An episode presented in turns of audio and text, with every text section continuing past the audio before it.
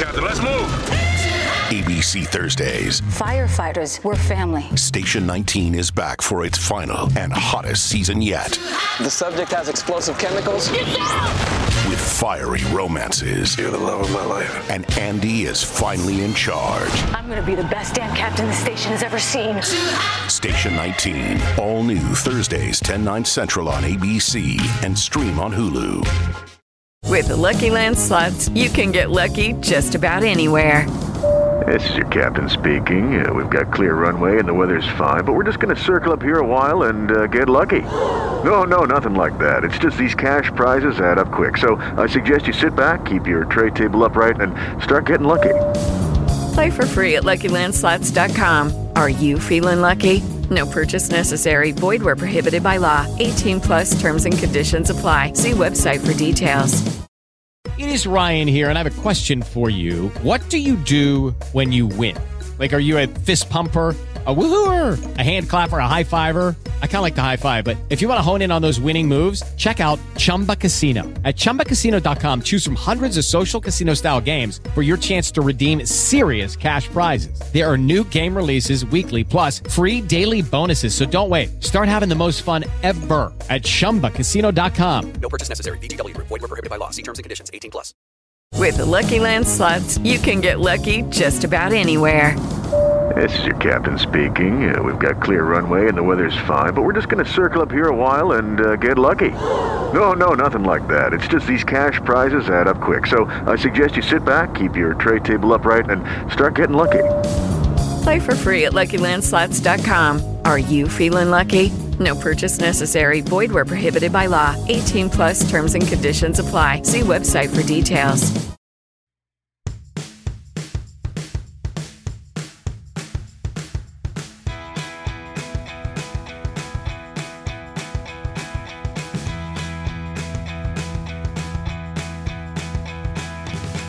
Hello, everyone. Welcome to You Thought You Knew, the podcast where we talk about survivor players that we think may be underrated, underappreciated, or just misunderstood. Each episode, we'll try to answer a question that's designed to make us challenge our preconceived notions about a famous survivor contestant.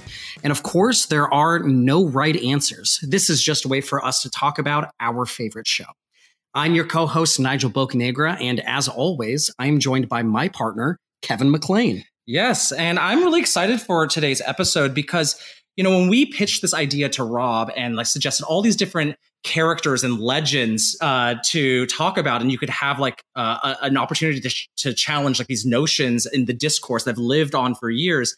You know, Susie was definitely the least flashy person on that list, but he, that was the person Rob was the most excited to hear about because he was like, no one ever talks about Susie, and I'm like, well.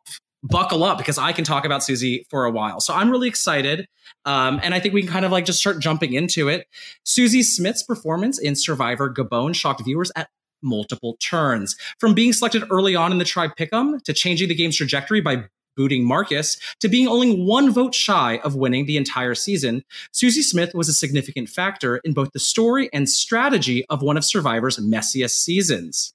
Far before the diversity initiatives of Modern Survivor, Susie was only the second Latina to ever make it to the finals, but her edit was severely minimized and her placement was quite often criticized as being undeserving. But this is a person that has won more immunity challenges than James Clement, won more jury votes than Stephen Fishback, and was on the correct side of every single vote. So, why did jurors, fans, and production alike dismiss this quiet legend? Well, you thought you knew Susie Smith? Well, we hope we really do. And today we'll be asking the question Was Susie Smith robbed? Today, we are joined by a guest who, just like Kevin and myself, is also a Gabon fanatic. Please welcome Maggie Morgan. Maggie, how are you? Hi guys, I'm doing great. Uh, you know, I feel like I'm the only person other than you two on the RHAP network who is brave enough to talk about Gabon twice here. like that's how you know I'm committed. i am going to do hours long podcasts about Gabon twice. So, you know, I'm great. I'm excited to talk about our subject today. I have a lot of opinions. I'm excited. I loved the podcast that you guys did with Colleen about Colleen with Rob. Um, I'm really excited to get to be a part of the series. And um, I love this question of was Susie robbed? Because I have feelings. Yeah, I have so many feelings. And like I just feel like Gabon is a season, you know, maybe we're the only ones who want to talk about it so much, but Gabon is a season that really holds up on rewatch. I feel like it gets better every time you watch it in a way that there's a lot of really popular seasons of Survivor that don't do that at all. I, I think quite often it only works the first time. But Gabon, there's so many little pieces and um, little gems. And I feel like Susie Smith's actually kind of one of them, despite being a very unflashy person herself. And you know, I love Gabon because it's, in my opinion, so character focused. I think you know there are plenty of season that, seasons out there that have uh, really innovative, flashy, exciting gameplay.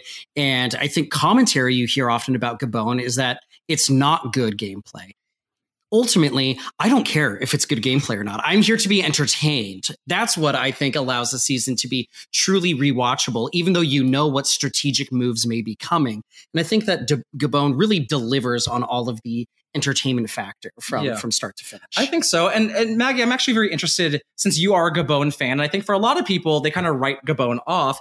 What do you think is the story of Gabon actually? Like, how do you think about like what is like? why is it worth watching even? Um, okay, so I feel like I said this before we started. Like, if you are watching Survivor because you want to watch like a heroic superhero, like you want to watch like the the protagonist like win, then this is not the season for you. But if you're somebody who likes camp, who has a great sense of humor, who, you know, perhaps really wants to go see that new horror film M3GAN, you know, who enjoys the real housewives. Like, if that's your type of reality television, like Gabon has everything. And, you know, Gabon to me is very, it's very much, I, when I watch reality TV, I don't necessarily want to watch somebody that I like am like, oh yeah, this person is just like my best friend. Like those people are fun. But the people that I derive the most joy from on reality TV are when I'm watching and all I can think of is where on earth did casting find these people? Like, where are they from? What what corner of the world did they get plucked from to come on my screen? Because i've never seen anyone who actually like look acts like this in real life. Like coach is a great example. When coach came on my screen in Tocantins i was like this is now we're cooking with gas. This is what i want. And i mean this season has it all. That you have sugar who is the driving force of strategy on gabon. Love her or hate her she is the one who is driving the season fully um, you have Crystal Cox, one of my favorite Survivor players of all time, the funniest, unintentionally funny player that there has ever been. Susie, who is the most regular person you will on your television screen to the point where you're like, why is she here? What's what's going on? How did she make it through casting? Like what what did they talk about with her? And yet there she is just being completely regular out on earth's last eden like it's a it's so good it's it's it's mwah, it's just so good. Yeah, I, I love that, and I've always described Gabon as like it's like if if Mad TV made Survivor. You know, like it's yeah. like it's like mm-hmm. tropes mm-hmm. and like characters, and they're just so exciting and dynamic and um uh opinionated and vindictive. I mean, these are people who really feel every single like emotion. Mm-hmm. and i mm-hmm. just i just like i'm a here for the roller coaster that is. And i think there's there's power shifts. There are uh underdogs. There's like incredible challenge performances innovative strategy. I think it has it all but i think maybe it's just not in the package most people are used to consuming survivor. But it's like sometimes you just want something a little bit more fun. And i think gabon is like one of the most fun seasons of all time. And um, if, if, you, if you if you like fun, if you love irony, if you love camp, then I think Gabon is something that you should watch uh, every year because it's it's it's truly perfect. So Maggie, our question today, uh, you know, is talking about whether or not Susie is robbed. Do you tend to like the robbed contestants on Survivor? So I think that in order to talk about this, we have to define what being robbed is. And I have a lot of feelings about what it is to be robbed. And I think that there's three types of people that you would consider robbed. I think the only people that I personally, me as Maggie, you can have a different opinion than me. I I welcome it. Me as Maggie, the only person that I truly feel like is robbed on Survivor is somebody who's taken out before they make it to tribal council in a way that was grossly unfair to them. So Cirie Fields is a great example of this. Like she got robbed three of the four times she played. I'd say four. Um, sure, every, heroes actually villains, every but she- time. She, got voted Yeah, out fair and square on heroes villains, though. You know, but like you know, the advantage get in. She has it has to make this fire in Panama. This is the first time they're doing that. She has to, um, in, and then um, obviously they were supposed to have the final three in Micronesia. Somebody even like Jesse, who goes out this past season on a fire making challenge, which is this new thing in the new ish, you know, concept in the game that's not what Survivor was built on, which is everybody voting each other out. It's like you go home from a challenge performance. Those are the people that I personally consider robbed. Then you have the people who sit in front of a jury and they you feel like they are playing a game that is worthy of winning. People like Parvati in Heroes Villains. You know, she played a game that I personally think was absolutely worth a title. She did not get the title because other people voted for somebody else. I personally don't consider that robbed because people were able to vote for her, which is a major function of the game at the end, and she was not able to pull it out. Then you have people like Susie, who you consider, who a lot of people consider robbed, who a lot of people would not say played a winning, like was playing a game of Survivor that like is overall considered to be a winning game. But she was probably the best player out of those final three contestants. Um, so you're like, well, she played the best out of these three people, even if the game wasn't amazing, she's robbed. The thing that I have to say about that is that we've seen players like that, players in that Susie position, have a social game that carries them through to the win. I actually feel like a great counterpart for Susie is somebody like Sandra, somebody like Erica from 41, somebody whose game was very unflashy, was very much a very passive game, sort of like you make one move and then sort of sit back, let other people play around you, you know, weasel your way to the end. But those people had the social game to back up their win. They had the social capital to get people to vote for them to win. Susie was a player who almost was there, but was not able to pull out the win by a vote from a jury of her peers, which is why I do not consider Susie to be robbed. Yes, and I think that's like a fair assessment. I kind of like the way that you broke it down between these different levels Mhm. of being robbed. Like, I think it's like Susie can be talked about being robbed because I think for some, you know, observers and me being one of them, I would have voted for Susie because I felt like she was the most self-interested player in the final three. When you have Sugar who didn't care about winning, and Bob who said he didn't outwit, outplay, or outlast really any of them, it's hard Mhm. for me not to vote for anyone else. So it's like, in many ways, in my heart, Susie's robbed, but maybe she's like she was like pickpocketed. You know, she wasn't robbed. Mhm. She was she was Mhm. like she was um inconvenienced. You know, like she had she had. It, it's unfortunate, but. it- As a game player, I don't think Susie was robbed because I think she was willing to go to the end with Matty, who she would have lost to by a bigger margin, right? So, like, Mhm. it's not as if Susie was this like incredible player. So, I don't know if I'd say Susie was robbed as much as I do think she's like a robbed goddess, which is a technically a different subset of what it means Uh-huh. to be robbed, right? And I think this is a term that came popular on Survivor Sucks, but like it's usually like a late game female contestants that um, you know, have like a, a very strong fan base, even if it's like a, a small one, but very vocal. And um, to me, like Susie was really robbed of like a reception of an edit of an of of an of analysis because they Sure. really gave her such little footage. And so to me, like while Susie was not robbed of the of a win, I think she was robbed of like if there's a world where we because I believe every single winner deserves their win. I think that's the whole like kind of concept of Survivor. I can't really deny that, even if I wouldn't have Mhm. voted for them. But like Mhm. if it, we know there's a world where people talk about like X, Y, and Z were robbed, I think Susie should probably talk to more about in that same camp of people than she is. And I think a reason why that doesn't often happen is because people didn't have a lot to latch onto with Susie. But I think if you kind of sift through the footage, you really want to kind of talk it out and see all the other factors that played along in the Gabon experience and Susie's trajectory.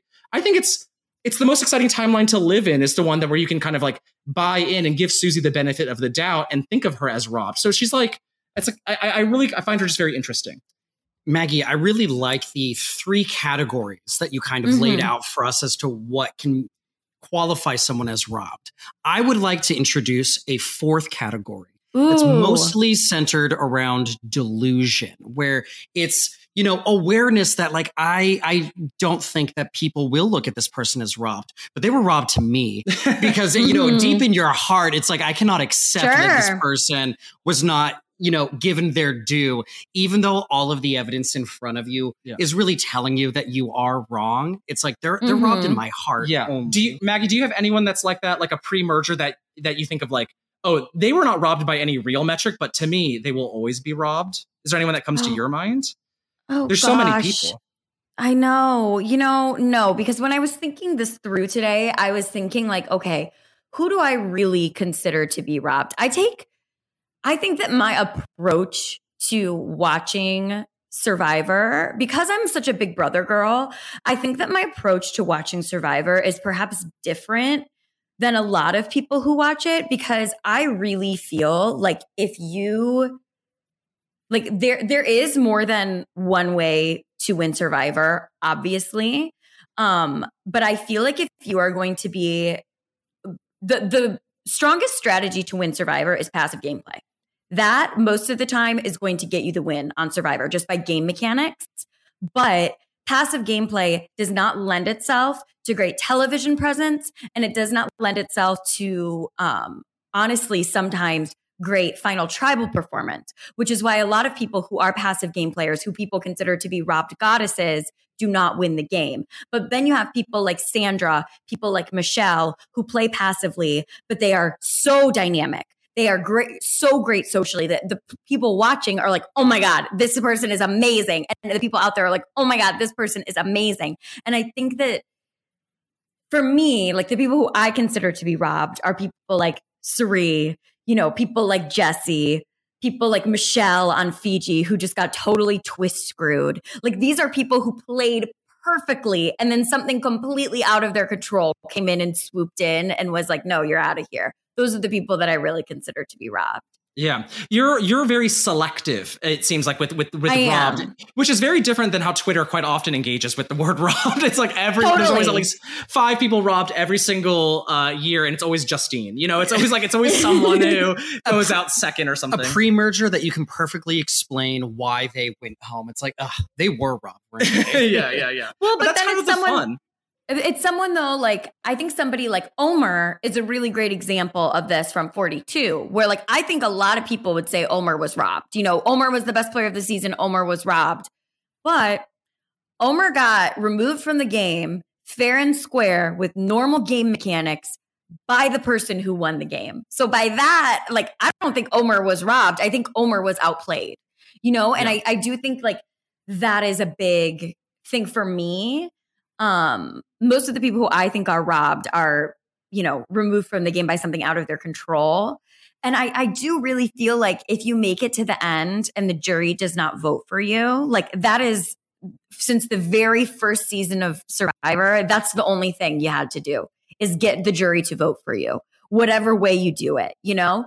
Um, so we can talk through, you know, the reasons that people get robbed, which I do think are very, or the reasons why people don't win or are considered robbed, which I do think are very nuanced and have a lot to do with you know social dynamics and maybe the way that people see people in the world and in general but i think that overall i would st- i'm going to stay selective and say my only true robbed player on survivor is Cirie Fields yeah, yeah, and I think that's like a uh, that's that's a vision I want. I also tend to like lean on is like there really not that many people mm-hmm. who are robbed, but I will you know stick my neck out there and say that I do think Susie was really.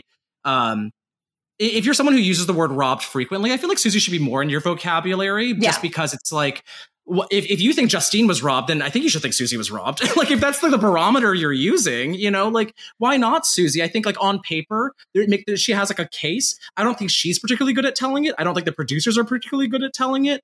But I think that's also kind of the the fun in in in being part of a community that gets to dissect and analyze and critique um, the footage that's being given to us and the stories that are being given to us. Yeah, and you know, it's so funny. When I watched Gabon for the first time, I, I watched Survivor 1 through 20 all in order. And I watched Gabon and we were at the finale and I watched all of the seasons unspoiled. Like I went into every finale not knowing who won. And I was watching the finale and I texted my friend and said, "Oh my god, is Susie about to win the season? Like, are you kidding me? because the story is just so under edited. The story is so, and the, I think that the problem for Susie is that she makes her move early, you know, like right at the merge, you know, when they, they split off into those two tribes. She's part of the people who votes out Marcus. She flips and then she rides it out. Right. And then she plays passively, which if you're looking at regular survivor game mechanics, that's the way to do it. The problem is she pissed off this very entitled alliance who really felt super strongly that they were the good guys and the other people were the bad guys. And she didn't have the social dynamics to figure out how to flip it back the other way. Um, so yeah, Yeah, I mean- and that go ahead. No, I, well, I, I think what you're saying is like, for a lot of people, it's very surprising because I did not watch Survivor Gabon's finale live. It was like, it, so listen, after Crystal got voted off, I go, I had, I need to take a break. I can't, I can't handle being hurt again because I was so in the tank for Crystal, and so I didn't watch the finale. I just, you know, I think it, I had a swim meet or something the day that it occurred. Mhm. But I remember at lunch the next day, someone was telling me what happened, and they go, and Susie, like Bob got four votes, and Susie got three, and I go, Susie got three votes. Oh, legend! like that's came out of my mouth. I go, I would have voted for her. And I just like, as soon as I think Crystal and Kenny, because I really, as much as I think people also give Sugar a lot of credit for driving the game, I've always been more in the Crystal Kenny camp of that. And I think Susie's such a, a like a Crystal Kenny like warrior and like their insert into the final three. I mean, Susie's the one that kind of blows up Sugar's dream final three in a way by like depriving her of her end game goal which i is like to me another check. Like susie exists to like wreak havoc on all these other people who i think are a bit entitled. Like she like the onions are are you know want her to accept her position in the game and just lie down. And she Mhm. unravels them. She turns on crystal and kenny when she sees the tide going against them. And then she uh by winning immunity pushes back against uh, Sugar's uh, preferred final three. So it's like I think it's just such an interesting figure, despite not being the most like interesting like person. And I think maybe to Mhm. like what Maggie was saying earlier, you know, I can't sit here and say that uh, Susie Smith was some incredible, you know, game player or even a very compelling character. But I think she's an interesting survivor figure because like Mhm. for all intents and purposes, Susie should have never been put on Survivor, right? Like she's not particularly charismatic or athletic or introspective or wise or like or any of these things. She's kind of just like a Mhm. nice like she's like a neat lady. You know, she's like a nice Mhm. mom who's like kind of lame. Like she's kind of maybe boring to like the people around her. They don't Uh-huh. really enjoy her company. But she went on Survivor. She gets on despite having really no business being there. Gets all the way to the final three. Is one vote away from winning. And that's iconic behavior. I don't care what you say. Like that, that, that that's that's ridiculous to me. And I love the fact that someone like Susie Smith could almost win Survivor. I think a lot of people use that as a knock against Gabon, but I love the idea that Susie could win Survivor because I love the idea that anyone could win Survivor because I, Mhm. I I'm really kind of you know committed to this core concept of the show, which is that you know you take all these different people from different walks of life and you know as long as they survive the elements and each other, they could potentially succeed. And um, I think Susie kind of like really resonates with me in so many ways, despite being a person who is kind of the opposite and the almost the antithesis of a character I would generally enjoy. So I think there's a lot to go there. But um, uh, where do we go next on the Susie journey, Nige? Well, for people who maybe have not seen Gabon recently, or, you know, I think uh, a fair point to make, maybe Susie did not catch their attention in their first watch through. uh, Kevin, do you have some quick baseball facts on the baseball card uh, to share about Yes. Susie to refresh people's memory? Yes, and the intro kind of covered a lot of these things because I do think most of Susie's accomplishments can be set on literally on the back of a baseball card because they don't give her a whole lot. Susie Smith, 47 years old from Charles City, Iowa, the runner-up of Survivor Gabon. Oh She's my God, of course for she was from Iowa. Queen. Right? I'm obsessed. I know. Yeah. Hmm it's like she's like a midwestern chatterbox that gets no edit. Like what's Uh-huh. hap- It's just so fascinating to me. She wins the Mhm. first and last immunity challenge. She, uh, you know, is known for kind of flipping the game in uh, and ca- taking out the front runner in Marcus. Um, I mean, she's kind of the reason why we get that iconic GIF of Matty and Susie, Mhm. and, sorry, Matty and Sugar and Corinne because of her game decisions. I just I want to quickly interrupt and say, you know, as someone who joined the fandom, you know, much later, I remember when uh, I was watching Gabon for the first time, and I get to that scene, and you start to have their reactions. I just paused and I was like, "It's from the GIF." I I know I, I've seen this before. How exciting! Yeah. Uh-huh. And, and I think Susie did that. Anything that she slightly touches, I'm like, and that was her, even if it was not intentional. Um, Mhm. And, you know, she gets three votes to win. And had she won and beat Bob, she would be the oldest player to ever win Survivor. So I think there is something really kind of interesting about Susie on paper, despite not having the most interesting story. But I think there's also a huge question about, like, well, why didn't she get a better story? Because I think this on paper, this actually is kind of captivating and like we couldn't weave something in. So I think there's a lot to do with that. But I think there's only so many Susie moments to talk about, even though I could probably think of Mhm. 50 off the top of my head. But Maggie, is there a Susie moment or thing that kind of comes to your mind when you hear her name? Oh, yes. So, mm, one of my favorite moments in Survivor Gabon in general is when they're at the auction and Susie spends mm, all her money on a bath. And she's like, I'm getting in the bath. Woo! And she gets in the bathtub and she stays in the bathtub. And I mean, in Gabon, they got filthy. Like their all their clothes were filthy brown, the exact same color of brown, all of them by the end. And Susie showed up wearing a hot pink shirt, and by the end, it was brown. Like they were so filthy out there. She gets in the bath for mm, maybe 35 seconds. And then she's like, no, too hot. Uh, it's, it's too hot in this bath. And everybody's like, Susie, are you crazy? You just spent $500 on this bath. You're not going to sit in there the whole time. And she was like, mm, too hot. And, and she got out and she sat in a little towel with suds on her shoulder for the rest of the uh, time, not even taking her bath that she paid $500 for. And that to me is the epitome of Susie on Survivor. And again, if you can enjoy camp, you can really enjoy Mhm. this moment. Right. Yeah.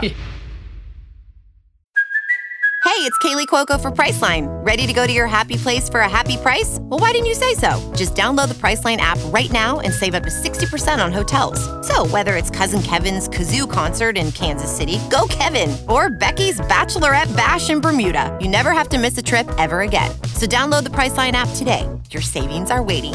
Go to your happy place for a happy price. Go to your happy price, Priceline. Lucky Land Casino asking people what's the weirdest place you've gotten lucky? Lucky? In line at the deli, I guess? Aha, in my dentist's office. More than once, actually. Do I have to say? Yes, you do. In the car before my kids' PTA meeting. Really? Yes. Excuse me, what's the weirdest place you've gotten lucky? I never win and tell. Well, there you have it. You can get lucky anywhere playing at LuckyLandSlots.com. Play for free right now. Are you feeling lucky? No purchase necessary. Void where prohibited by law. 18 plus. Terms and conditions apply. See website for details.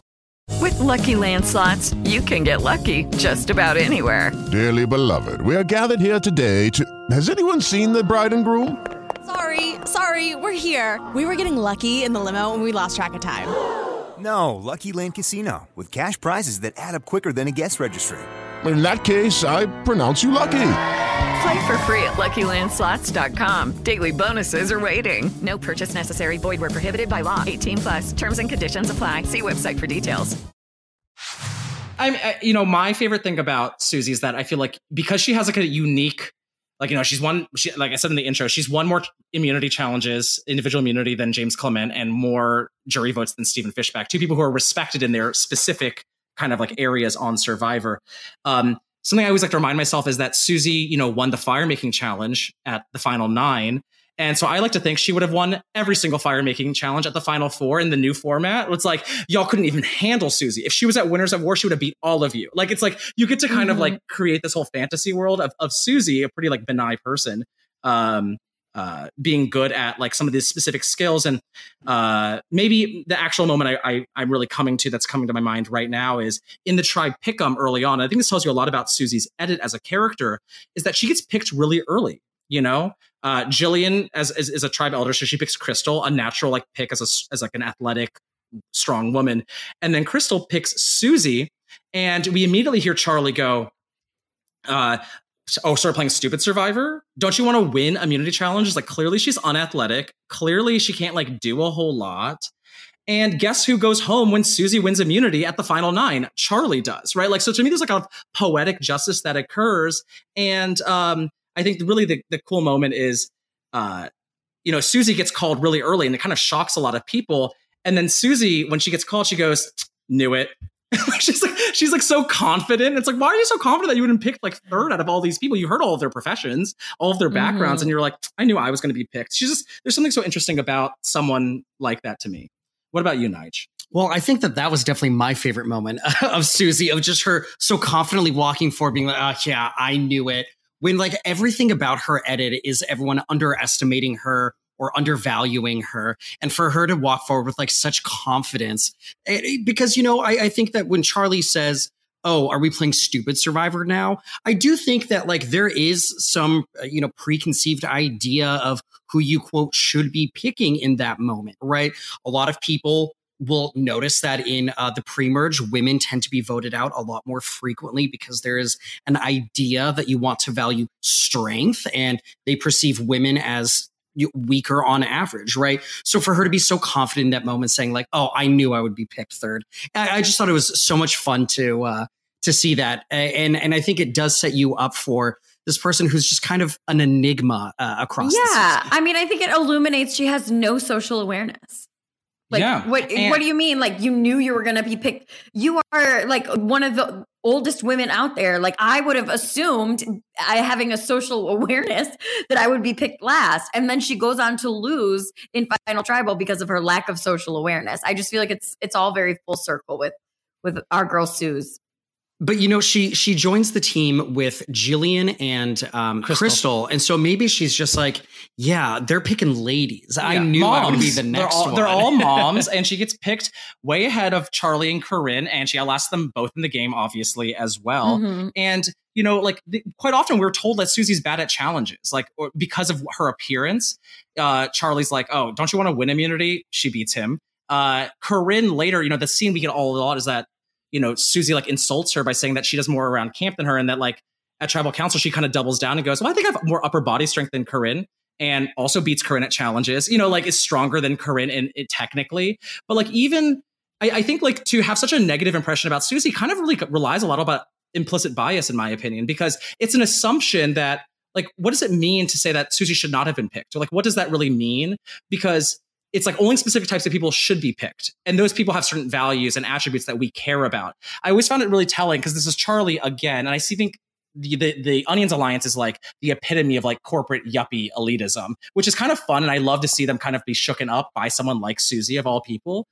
But um there's a moment when after Marcus goes and they all go back to camp, Charlie's talking to Corinne. He goes, Ugh, Ace, Dan, Marcus, they're getting rid of all the power players. And I'm like, Dan was not a power player. He was a, he was like on his own. He had nothing. But like you think he's a power player because he's like a tall, strong, athletic, educated man. And Susie doesn't fit any of those descriptions. And so it's like I think quite often people have pigeonholed Susie into a specific role that she does not exactly she, because she's not very socially aware or the most astute she quite often doesn't realize she is pushing back on a lot of people's preconceived notions and someone who's doing that uh, you know is, is probably not going to do very well in survivor anyways but i kind of love and hate the edit of gabon at times because we're kind of played off to be like corinne and charlie are all right in those moments that susie is the fool Yes. but like susie I- actually yes. out outlasts them. She does better than them, but we are not told that. Like Bob is constantly being told he is the diamond in the rough. Like when he gets picked very late in the second pick 'em when they all rank each Mhm. other.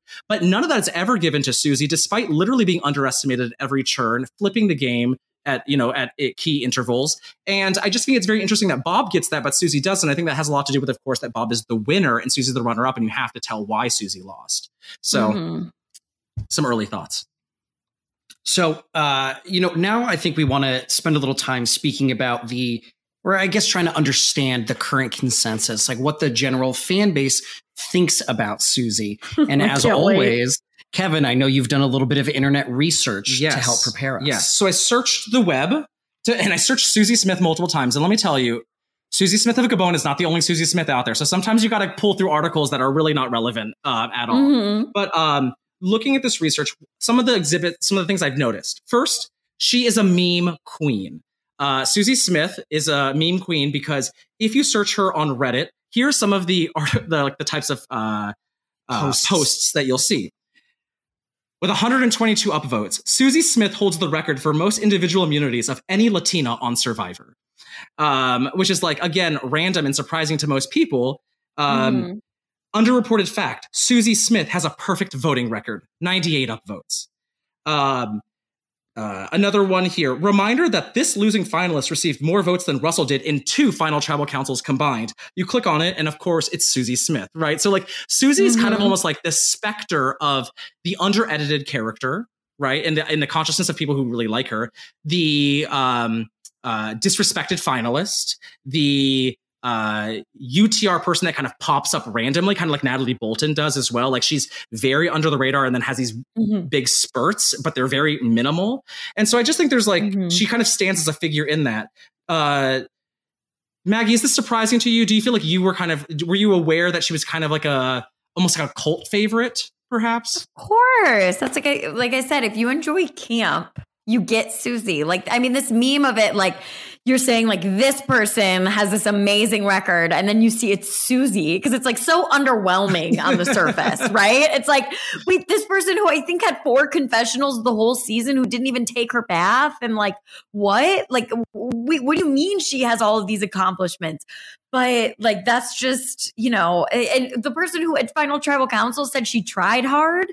Like, what what do you mean she's got the most individual immunity wins? But it, it's just it's I, I it's very poetic for the season she was on, you know. And I think that it also has to do with the you know Gabon, the characters who really pop in Gabon and are to, we as the audience are told are the like capable characters are the Charlies and the Corinnes, right? And by Corinne, Corinne goes on this the other moment of Susie that I remember. Susie wasn't even in it. It was Corinne going on her rant about how Susie is the, the B word. And um like if you're an audience member at home and you're like, yeah, Corinne's one of the people on this season with sense, like that's what you're gonna think. You're gonna think that Susie's lazy around camp because this is all through Corinne's, you know, point of view. Susie's lazy around camp. She does. She's bad at challenges. She's a total bitch. You know. Sorry, I don't know if I should swear, but those are Corinne's words. Um, in the iconic confessional. And um, so I think that of course you're gonna undervalue her. That combined with like little to no confessionals, very little screen time. Like, of course, you're going to undervalue this person. So when you see on paper the things that she accomplished, it's it's hilarious. It's it's perfect. Yeah. It's so ironic. Yeah. And I think that that's one of the things that has made Susie endure as someone that you talk about from Gabon, because there are finalists across the history of Survivor that I don't think actually get even as much attention as Susie does.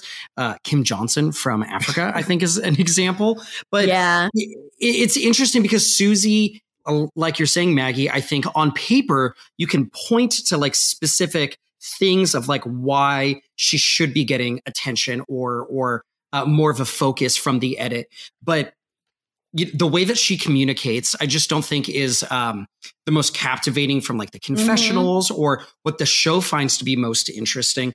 But because she's a finalist who loses by one vote, they have to tell her story.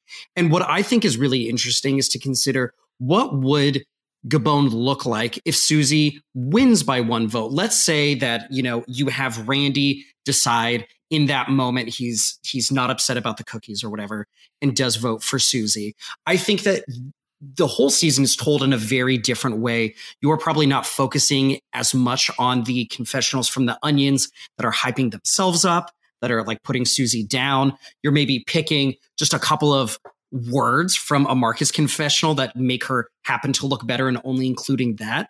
And I think, you know, the audience would then have a completely different view of Susie, but she's almost like such a blank canvas for the editors that it's like very easy for them to not lift her up.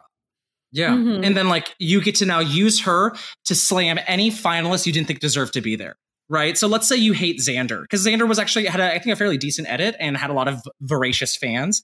And so like if you want to be like, you think Xander was good? Susie got three more jury votes than him. You know, like you can mm-hmm. you can use Susie as like a really as a, as a reference point so easily, and I think that's kind of like part of the charm of Susie, and I think also maybe the frustration for people who don't seem to be these big fans of hers. Um, did you did you want to kind of dive into this? What would Gabon be if Susie was the winner, like the story, or?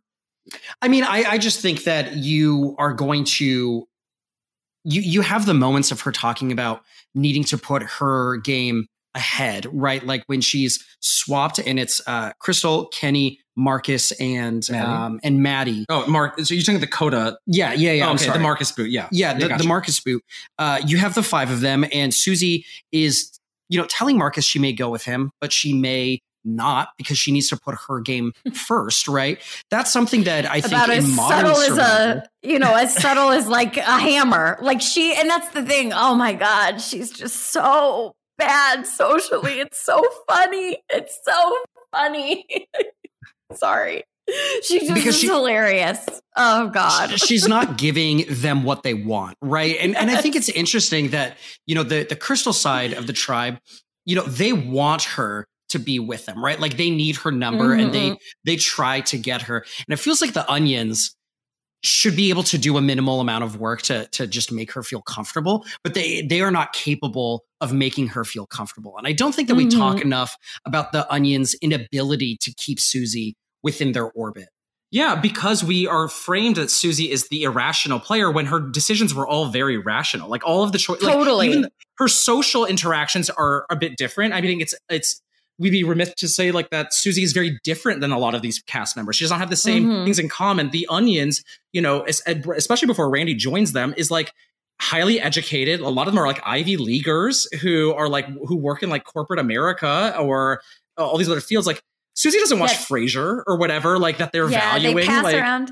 They pass around that blazer. All of them wear that blazer. All those onions Yeah. in their confessionals. You're so right. It's like very like they're in Africa and they're all wearing a blazer. You know, yeah, that's funny. Maggie, I I love the imagery of the blazer because it's Mhm. it's not just a jacket that they're sharing. It's kind of a Mhm. persona, right? Think of like the Mhm. mall rats where they all have like their matching bracelets. I think it's very poetic that the onions are sharing a blazer. Yeah, and so like, but why don't we ever talk? Like, uh, people know the onions, like, like the things that we don't. They're not nearly as negative because one of their own, Bob, even though he was at the bottom of that group, succeeds, and they're they kind of crown him. Like the they're all they all vote together. So you really, I think, have trouble as a as an editor. How do you kind of get around this? you know, if if they had all had a blazer, right? Maybe it's like a little bit easier to uh, to physically identify them. That's probably just like the the white collar outfits that they're like stranded with. A little bit, Right. but you know, I think it, there's something to be said about Susie and Sugar, who are, I think there's a lot of classist overtones in the final tribal council against both of them, right? Because they outsmarted this group of people who were supposed to probably dominate almost any other season of Survivor. And so, like, to me, there is just like, it's just so interesting to think about it like that.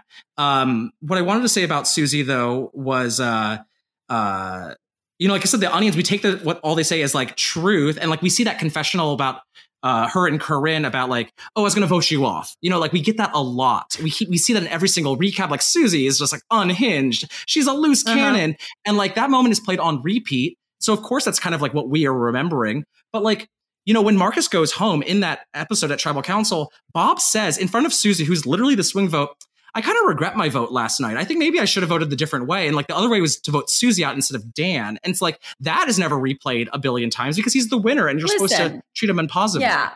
Listen, I am not saying that he was much better socially than Susie, but I'm saying I saw with my own two eyes her go to Marcus and be like, I don't know. What can you do for me? Like, just like no attempt to make him Yeah. feel good at all, you know? Like, and I, I just think that that's, it's just so funny. It, it, it just cracks me up, you know? it cracks me up but you know what i also find so interesting is that like again it's kind of it's like susie's you know of course she's stepping on toes she's like being very direct but it's like marcus it's a direct question why can't you answer it like why can't like you still chose not to vote for her even like you could have done that and you still chose not to you chose to want to keep her in your group despite her being clearly very obvious with you and I feel like we should like dock Marcus that, but quite often Marcus is the person a lot of people would say was the, one of the few smart players of the game. When it's like, well, would a smart No. player be outfoxed by Susie Smith? Yeah. Perhaps, you know, like, so I think there's interesting Yeah. things. Uh, what I wanted to dive into again is a bit more of the current consensus on Susie. Um, there was a popularity poll in 2016 on the Survivor subreddit where they ranked everyone, put them scores between one and 10. Maggie, of about the nearly 600 contestants that were ranked, Mm-hmm. this is like 2016, so it's like around co wrong time. Where do you think Susie Smith fell? Do you think she was top half, bottom half, you know, top 10, bottom 50? Where, where do you, where, where's your gut telling you? I think she lives somewhere. There were about 600 contestants. At that time, yeah. I think she is high 400s. She is number 299.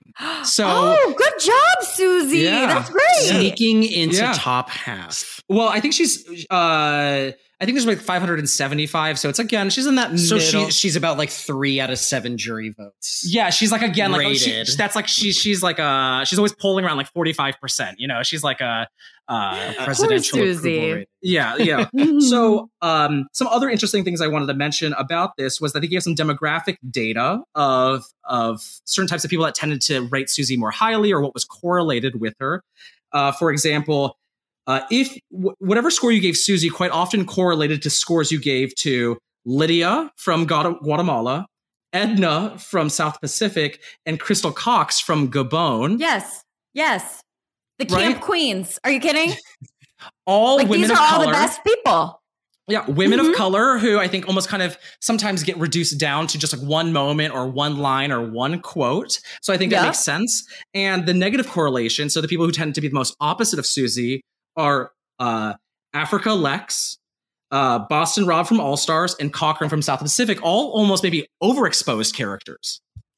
Yeah, and also like super and you know, I don't want to I'm trying to think of the right way to phrase this. Like sort of they play a very specific way all three of them that falls under this like mastermind total control everybody is under my thumb way and that is not the way that somebody like susie passive queen plays Yeah. you know like that's just the exact opposite of the way that she plays Totally. And I think that, you know, there's also, I think, a, a seriousness that you are taking with some of these characters. You know, Cochran is is obviously Mhm. uh, meant to be much more of a um, uh, comedic force, uh, I think, in Survivor. But, you know, for his winning season, uh, you know, with and with Boston Robin, Lex, I think that these are all people who are taking the game very seriously. Um, you know, it is about being here to win. And Lydia, Edna, Crystal, these are people that you are like memeing. Right. Like uh, you are Mhm. making a meme out of them. You don't make a meme out of Boston Rob. You evaluate his gameplay and like, did he make the right move right here? yeah But I think this also tells you a lot about like who do producers feel like are worth investing in? Because these the men that I named are all people who are almost like the center point of their season, almost like the first person you'd call from each of those seasons to return. And the Mhm. people I named who correlated with Susie are not. And I think it's like, you know, I, I love a character that is not nearly as spoon fed to us because I think that's just more interesting than someone who's much more like center focused. And I think, you know, at the end of the day, I don't think there's people who were playing the game with Susie that could really relate to her. So Yes. she didn't do very well with them. And I'm sure there's producers who couldn't really relate to Susie either. They didn't know how to tell her Mhm. story very well. I mean, we talk a lot about the diversity in the show, and I can't imagine that the people behind the camera particularly know a lot of Susies in their lives Mhm. either. Um, and I think the choices reflect that. Um, the last thing I kind of wanted also to quickly- wonder Go ahead. sorry i just just on that point i also wonder how well susie was able to tell her own story you know and i think that that is like she is the prime example of somebody on a show who is not going to be able to tell her own story probably very succinctly because we even saw that at final tribal. You know like her big point was that she tried really hard which like I think that there we but we've talked about this entire podcast. There is so much more to her game than that she tried really hard. But that's sort of what she reduced it down to herself. So I think that that entire combination ends up with this like ghost edit of a, a, woman who, you know, the the two big moments that you get are her telling Corinne that she was going to vote her out and her asking Marcus what can he do for her. You know, I think that the, all of that sort of creates this perfect storm of this like memeable type finalist who almost won the game, you know? Yeah. And I, I think uh, the word try I think is very interesting because I remember watching the finale when I got around to it. Uh, was that I was like, oh, it's kind of like incoherent. She's like saying it a lot, like it's clearly not working. And I think Susie's not someone who is the best equipped at like reading a room. You know, she's I don't I, don't, I will not mm-hmm. sign up for like Susie Smith running like an open mic night by any means, right? Like she's she doesn't know how to really tell a joke. She's not particularly charming um, in particular, but she seems like a nice person, like someone who's not like mean spirited, which maybe is why mm-hmm. she definitely did not fit in with the Gabon cast. Like maybe in other seasons, she actually is someone who could find allies easily because why wouldn't she like Susie? She's like a hard worker. Every time you cut to her, she's carrying a log or something, like in, in Kota, mm-hmm. especially. And she actually reminds me a lot of the, um, I guess what resonates with me is, a, is the kind of the depiction of Susie as like the classic like immigrant story. You know, she's a woman of color. She was actually born to like migrant farm workers, right? Um, wow. in in like and she like worked in the fields growing up and now she's with these like yuppies who she keeps her head down she works hard she's willing to kind of put herself first at key moments in the game and at the end of the day that group was still like we don't like you you're not cool you're not interesting you're not charming you're not worth whatever this is but i think what is a part of that though is I think a lot, there's a lot of preconceived notions with Susie. And I think it's so, so easy to dismiss Susie as a player because she is a bit socially awkward. But I think Survivor's littered with socially awkward people, people who, like I said, Bob is also having social faux pas at times, yeah. but is mm-hmm. rewarded. And and Susie's never even remotely spoken about. You know, Susie, like I said, ranked around number 300 in that popularity poll. Bob is 150 spots higher than her, right? So like, you know, who's resonating with audiences, I think is is something that is very interesting. And you know, I think as an audience, we're supposed to resonate with Bob. That is a, a mm-hmm. goal that the editors had because he ends up winning, and they they clearly did not invest in Susie as a character. And I, I, think you know to to give them a little bit of credit here, there were a lot of characters on Gabon that they needed to be splitting some time with. I just think they could have spent mm-hmm. a little more time building up Susie as a character. Um, and you mentioned the word "try," Maggie. So I actually read Susie's bio before coming on because I thought it was interesting. Because also what producers choosing to put out front in the pre-show footage as well. Um, so here's some things about Susie. Tired of working hard and being poor, Smith vows to devote the rest of her life to her needs. After years of allowing others to influence her life, she decided to stop and dedicate this next chapter to herself. And taking part in Survivor was the first step. And second was showing her son, family, friends, and students that all it takes to change any part of your life is to just try.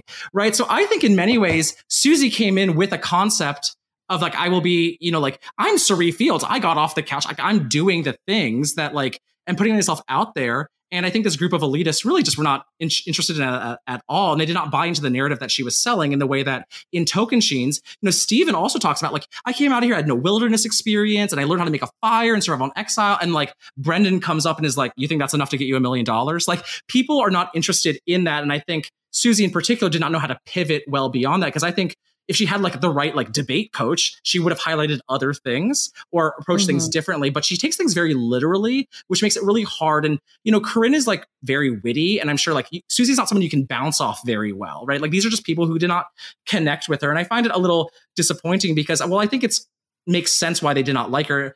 Generally, it's like you guys should really try to get to know her because you know someone who like worked as like in like this migrant like like crop um worker family. Like there's interesting stories here. There's experiences here. But I think at the end of the day, Susie's maybe just a little lame in their eyes. You know, she lists one of her hobbies as going to the movies.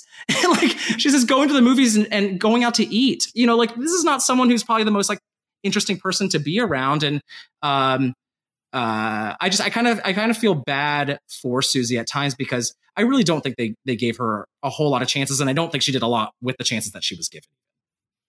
You know, I I also think a challenge that Susie faced in uh, the final tribal when she's supposed to be talking about her story is that I think Susie is uh, too humble at times, and I don't even mean yes. you know someone who's like, oh well, well, you know, I don't want to toot my own horn too much, but she's like, I well, I just wanted to try, and and and not really, I think, Mm-hmm. like building a larger case, and at least my interpretation of it is that like she's just not like thinking in that same way of like talking yourself up at, at every opportunity you can. You know, looking to the most recent final tribal that we saw, you know, uh, Cassidy and Owen are mega super fans of the show. They have a, a deep understanding of like archetype, how you are perceived, what you want to be highlighting, what you're not. They have like a, a deep game plan going into final tribal and have you know an argument that I, I in a narrative I think they're trying to stick to. And I think Susie was probably far more authentic uh, going up there. But I think that that's something that also hurt her in front of the jury. Mm-hmm.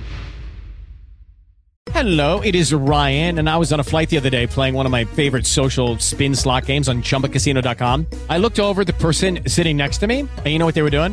They were also playing Chumba Casino. Coincidence? I think not. Everybody's loving having fun with it. Chumba Casino is home to hundreds of casino style games that you can play for free anytime, anywhere, even at 30,000 feet. So sign up now at chumbacasino.com to claim your free welcome bonus. That's chumbacasino.com and live the Chumba life. No purchase necessary. Group. Void were prohibited by law. See terms and conditions. 18 plus. With Lucky Land slots, you can get lucky just about anywhere. Dearly beloved, we are gathered here today to. Has anyone seen the bride and groom?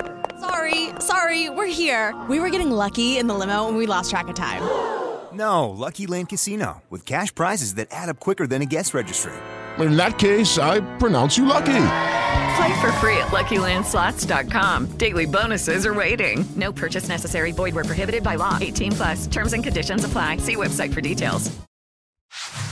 I think that's what what I think is so interesting about Susie is that she's like the ant, the opposite of Corinne. Like she doesn't play it for the cameras at all. She does not have an Mhm. image that she's trying to promote. She doesn't even care really about being cool or liked. You know, the onions care about those type of things, right? Like they they are a little bit more, I think, trained in the office politics and in the way that you should modulate your personality. Think about Corinne. You know, she hates Susie, but she's like, that's a very fair point that she made. Like it, everything is so measured, and Susie's like very Mhm. direct and like I think just has very different cultural like connections to um these players around her. And I kind of like the fact that she's like a lame mom who's like totally unaware of the cameras and is just kind of like, yeah, why wouldn't you just ask what your position in the game is? And thank God she did, because as much as people like to give credit to the onions for being smart, they were all willing to let Marcus beat them at the end. And it's like, to me, like in a in a universe where, and we're about to hit the dark ages in a few seasons after Gabon, what I would have done for Andrea Boehlke or or Ashley Underwood or Natalie Tenerelli or or any of these other uh, characters who kind of just let these like dominant alpha males waltz to the end, stand up like Susie did, and shift the game when given the opportunity to. And so I really draw a lot of parallels with the again like this kind of classist overtone because you know Susie's talking about just trying and getting out there and like doing it and risking it all. And the onions were like, we don't want you to try. We want you to accept your station in life and sit down and let us walk over you. And they were very upset that I think someone like Susie outplayed them. Um, and I think the fact that she's not particularly charismatic even made that worse for them. Like we're not even losing someone who's like unathletic. We're losing someone who's not very socially competent either. Um, what I wanted to kind of wrap up on this segment about the current consensus is that Survivor Quotes X, a Twitter page, did a series of polls in 2022 asking who you, the viewer, would have voted for in all these different final tribal council combinations. So, for example, JT beat out Steven 57 to 43. Wow. Big difference than the jury that was there. Yes. Oh, yeah, Right, right, right. Um, typically, there's over a thousand votes in each of these polls. And of course, this is a very specific corner of the internet. So it's like a self selection bias as well. Uh, in Gabon, Maggie, what percentage do you think Susie got from the viewers? Where, how many, what percentage of, of, of, of people who participated in this poll you think voted for Susie? Was your option all three? Susie, Bob, and Sugar. I was about to say, well, I feel like Sugar probably got a decent amount of the online votes um, because I think that Sugar, upon reflection, was. I know you said Kenny and Crystal, you feel like drove the strategy of the season. Hardcore agree. Sugar drove what happened, though. Like uh, the final decision was Sugar's to make uh, at every turn about what actually was going to happen. Um, so I would say thirty percent for Susie? For Susie? 35? Yeah, 35? Susie got 19%. Ugh. Only 19%. Rough. Bob 39, Sugar 42. So yeah. What's Mhm. what this stood out to me was that, you know, out of all these polls, uh, other than Redemption Island, where Rob got 83, Philip 6, Natalie 11, it's the only final tribal council poll uh, where the second player is ranked, the second placer is ranked last, right? So Mm. Natalie Tenerelli and Sugar, you know, beat out Susie and Philip. Um, and Sugar's a zero vote finalist that beats out both the winner and the runner up. And so, you know, as much as I think like Susie is a meme queen and has like a vocal like minority of people that care about her, it really isn't that many people, which is kind of what inspired the idea to talk about Susie because I think a lot of people just kind of chalk her up as someone who didn't do anything. I think a lot of people think of her as someone maybe who didn't even get any votes to win, even though she was one vote away from winning. Um, so I just think that's she's like an interesting person to kind of examine. Uh, do you think there's anything else to mention in this kind of like segment about how kind of current fans feel about her or the Um, modern day perception? No, I don't. I don't think I have anything about the the current consensus on her. But Maggie, I, I do want to hear from you. So you watched uh, the first twenty seasons chronologically in order. Mhm. Uh, when was that compared to uh, like the the live broadcast? Um, 2019. I watched Okay, them so- all in order. So Mhm. still fairly recent, and you were unspoiled going through it. So Mhm. do you remember? Uh, I guess like after having seen how Gabon played out, do you remember your views on Susie changing at all since that initial watch, where you you probably got like more plugged in with the Survivor community? No, not really. Um, I, I, I, you know, I think that she, you know, I, I think that the problem, I, I think that maybe my views on her changed a little bit when I got greater context overall for her, because I think that my views on Survivor as a whole and like as a game and the game mechanics of Survivor has sort of evolved over time. Um, specifically since I've been watching it play out live, like actually watching live since 41. I think that I have different feelings there. So maybe my views changed on her in terms of like what she was doing and how she was accomplishing it and how she could have won. You know, like I I think maybe I went from thinking like oh my god, I can't believe she almost won. That's crazy. to being like, okay, how could she have won? Like she did play a good Mhm. enough game to well, she was the best player out of the 3. So like what could she have done to get those votes at the end? Um and I do think maybe my mind shifted on like if I'm thinking about it strategically, you know, and like going through the scenarios in my head, but like my feeling on her as a player, no, it, it's it's remained it's remained the same. I think. you know, I I think that's an uh, an interesting point, Maggie, because you know I've I've thought about it, and I think that other than Dominic, you could argue that Susie is in a whatever number tie for being the closest to winning Survivor without actually winning, because it's not just being one vote short. You have somebody who was a juror that did not vote for her that at least at one time said, I regret voting the way that I did. I mean, I don't think you can get that much closer. So to look at the game, uh, you know, reflecting back and saying, how could she have won? It's who said they regretted me- it? Sorry, who was said they Rand- regretted Ran- it?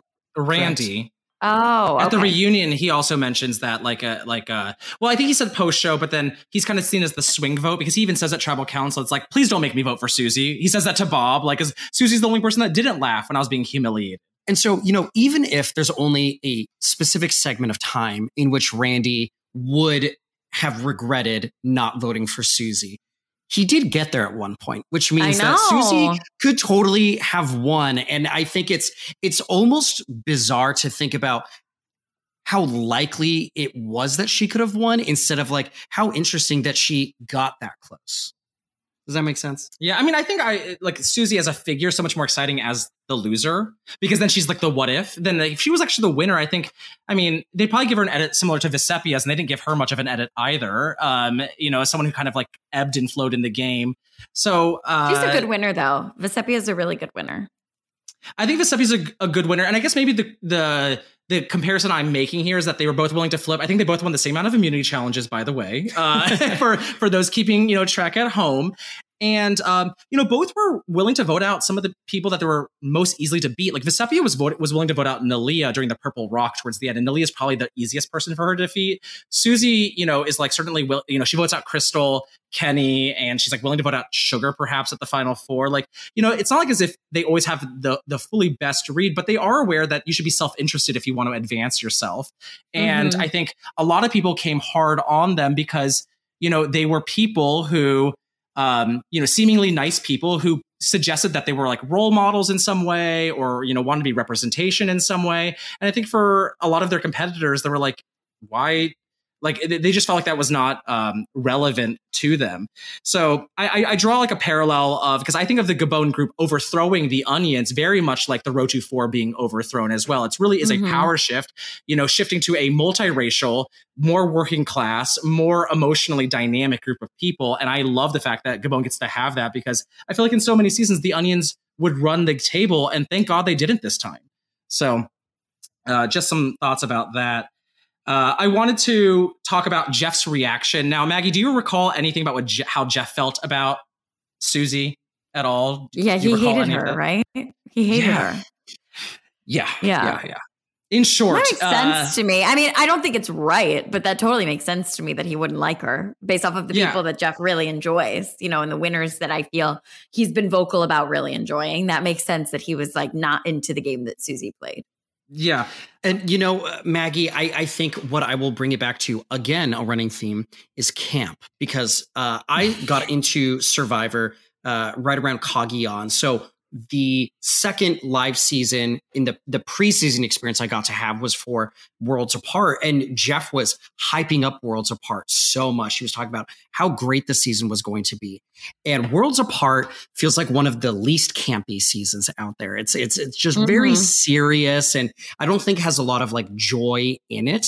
and so Jeff, yeah, Jeff takes his show incredibly seriously, as he should. Mhm. You know, he he absolutely like he's built this incredible show. He takes it very seriously, and these people kind of made a mockery of his show. You know, like and look, I love every second of it. But like the what they were doing out there was not the survivor that Jeff likes to make, you know? And so I it, it doesn't surprise me at all that he was not into what was going on on Gabon because it's silliness. It was pure silliness, you know? Yeah, I, I, I think you're you're you're totally right, Maggie. He he takes the show so seriously and wants people to have reverence for it. And I think that he has Mhm. issues with uh, Greg Buis in uh, Borneo as someone who is not taking the show very seriously. Um, but Kevin, I know that you've mentioned before that Gabon is right around the time that Jeff starts to get more influence in production beyond just being a host. Yeah, he becomes like an executive producer around this time. And I feel like Gabon stands out as a season where in the recaps, a lot of editorialization, you know, like he is like saying, and the Fangs asked for a death wish by doing by voting out Jacquie. And I'm like, Jacquie was not part of their alliance. She's with Marcus and all of them. Like, why would that make any sense for them? It's like Susie's, you know, like was clueless. And I'm like, Susie's voted right on every single vote. Like to me, it was actually very interesting because I feel like there's a story that we're being told that does not exactly match what is happening, you know, on the island, or if you look at the, like the raw data of it, of, of the entire experience. And so um definitely I think Jeff's perspective is very clear and the types of people that he likes to see succeed in the show. And I think we should be very critical of like how the show also chose to portray certain types of people and what types of people tend to get better edits. We know in Survivor, even especially at this point as well, that men get way more confessionals than women that uh, you know people of color tend to be underedited or kind of stereotypical. I mean look at gabon. Uh, crystal is an angry black woman by the edits and jeff's like suggestions in storytelling. Kenny is like an awkward asian man. Susie's like a dumb like hardworking immigrant. Like i mean these are not particularly colorful or complex flattering. flattering things. Charlie's reduced down to his sexuality you know oling just Mm-hmm. Mhm. talking about marcus. And while i can really enjoy because i think there are truths in some of these portrayals, right? Like it's not like you made these things up, but like the choices to highlight specific attributes or not suggest maybe an alternative perspective of things, you know, is just interesting to me.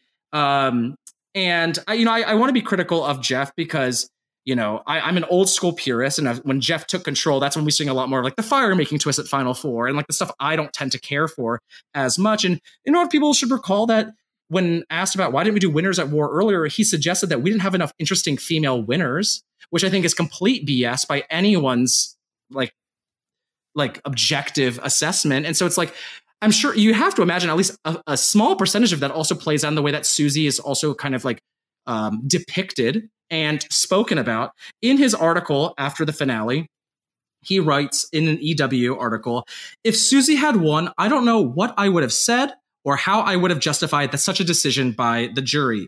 Yes, Susie did a good job making it far enough to put her position to have a shot at the money, but to get three votes and nearly a fourth from Randy really surprised me. He then goes on to say, if this were a fair game, which it often is not, Sugar would have received a few votes and Susie would have had none. I mean, that's pretty I mean, damning, yeah. you know? It's like intense to say. I, I don't know if I agree with everything he said, but I do think Sugar should have gotten a couple votes uh, in that final tribal. So, and look, she didn't because of her own doing, you know, like it, it and of course Survivor is not fair. None of these games are fair. You know, it's it's social dynamics. That's it's not fair. Everything, you know, goes into it.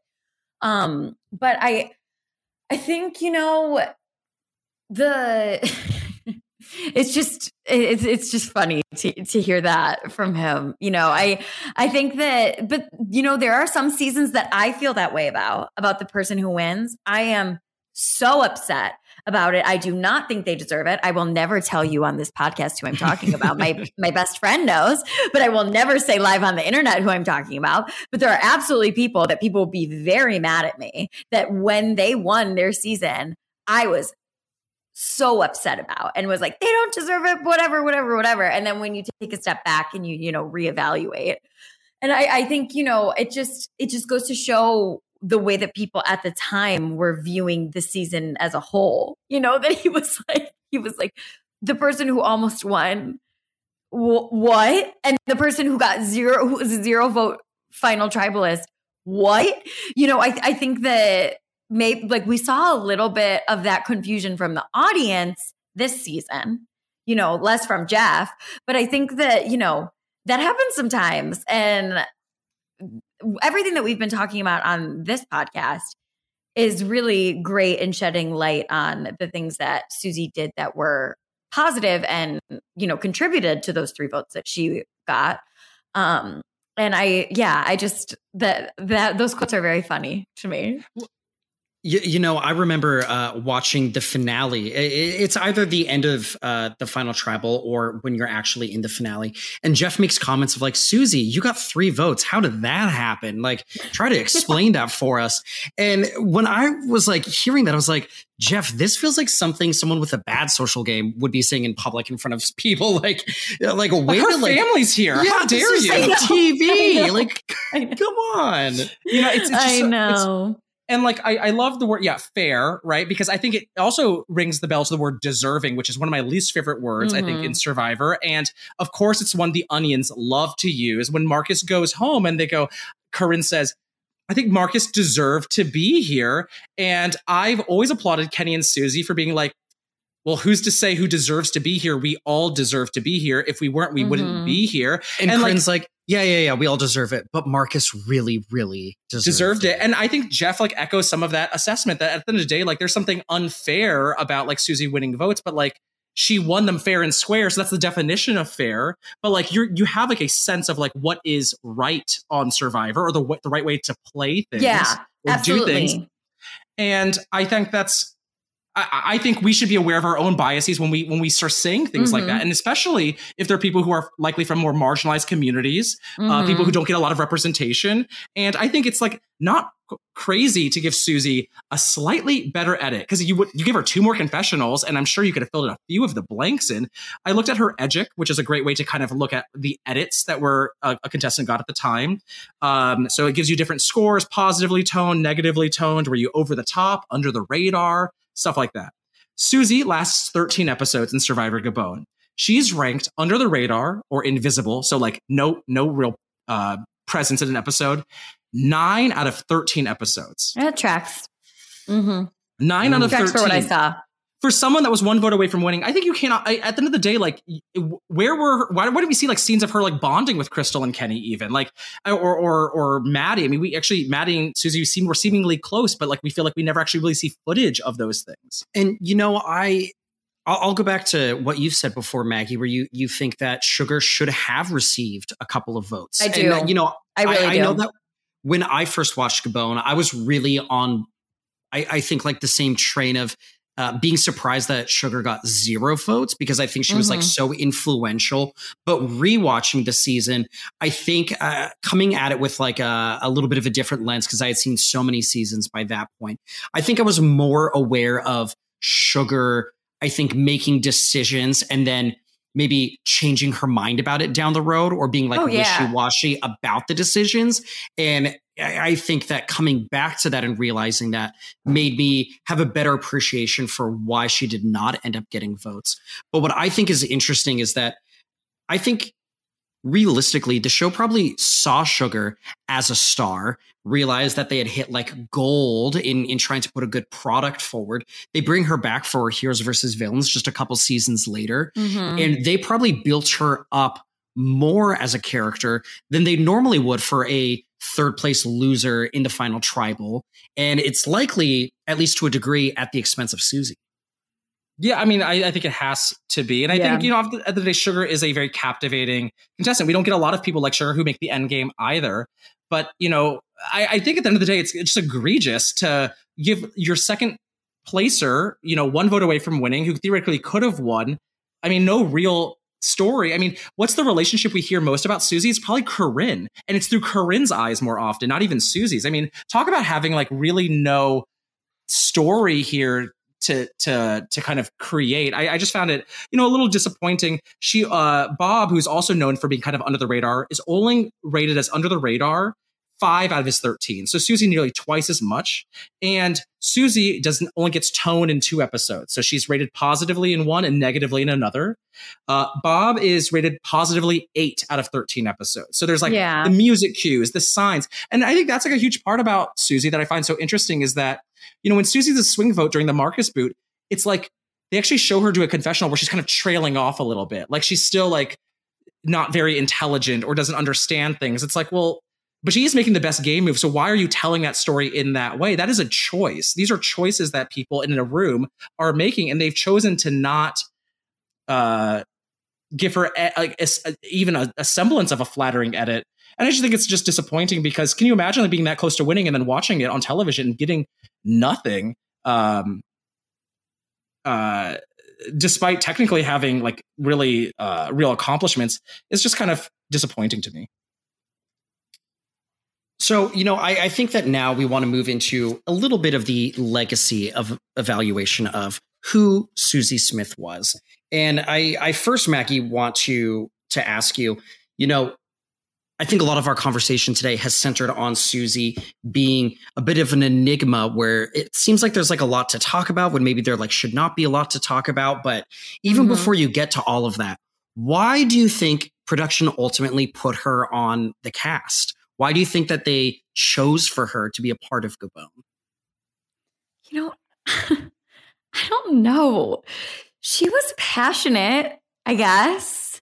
But like I for the life of me, like can't maybe they wanted because they had a bunch of, you know, sort of kooky characters out there. Like you had people like Randy, who I'm sure during casting was, you know, a hoot. You had people like Crystal, like Kenny, like Sugar, who had incredibly dynamic personalities that popped. And maybe they wanted this, you know, sort of suburban mom character who you felt they thought the audience could resonate with. You know, like she's like, oh, she's like a mom. Like she reminds me of my neighbor. She reminds me of my mom. You know, she, but then I think that Susie, I, I, I don't know. You know, I, I did, I haven't seen all the footage, but the, I, I just wonder if she was unable to bring that dynamic presence to the confessionals uh, that they were looking for. And yeah, I don't really, I don't know. What do you think? You know, I I think that I, I think you're onto a point here. I also think that production maybe misunderstood Susie Yeah. or we're misreading her. Um, you know, Susie is Midwestern. Maggie, you're Midwestern and have moved out to the coast um, as someone who is as born and raised on the coasts my whole life, but I have family in the Midwest. I think that there's often uh, cultural differences that are maybe not so obvious, but maybe have us interpret each other a little bit differently. Do you think it's possible that, you know, Survivor, which is LA based, is maybe not fully understanding maybe like the Midwestern roots of Susie and how that plays into who she is? Maybe. Yeah, maybe. I don't I mean. What do you think, Kev? I mean, I think. Well, I just think at the end of the day, they we're not really great at telling Susie's story, and Susie herself is not great at it either, right? So Mhm. let's, you know, I will give them a bit of the benefit of the doubt. Still, um, at the end of the day, like we see a lot of parallels between Susie and Sandra, which you know makes sense. At the end of the day, there's not that many like Latina finalists in general in Survivor, so I get the parallel, but they're also so different. And I don't even mean like their social skills, which I think is the easiest way to kind of think about their Mhm. differences. But like, you know, Susie's like rural. You know, she's like you know migrant Sure. family worker. She's she's rural. Sandra's urban. You know, Susie's like way older than Sandra. You know, Sandra's like 29 in Pearl Island. Susie's 47. Susie's way older than those people. And I think, you know, Sandra's like so charismatic. She like leads, she commands a room. Susie's feels Mhm. like your mom who's like bringing, who's like kind of like too overly nurturing and she's like bringing in hot pockets and be like, or like pizza bagels. And it's like, do you want anything? It's like, mom, leave us alone. Like, I, I- I felt like so Mhm. often Susie's issues that she like, can't read a room and that she's putting her foot in her mouth because she doesn't understand that she should take a step back or modulate her personality a little bit here and there to get people to like you. And I find that actually kind of endearing, but I can also probably tell like on the island, that's not particularly exciting, Yeah. you know? You know, or like I, someone you want to work with. Yeah. You know? I, Kevin, I think that's a, a great analogy. Imagining, uh, you know, when Susie was working with the Onion Alliance, they're the the cool teens, and Susie's their mom, who's really annoying.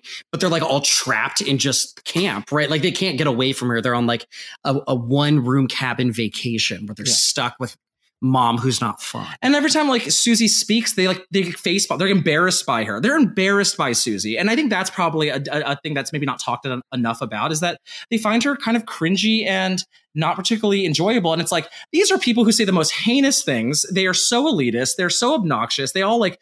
eh, They all have so many negative qualities that Susie never really kind of speaks that poorly about.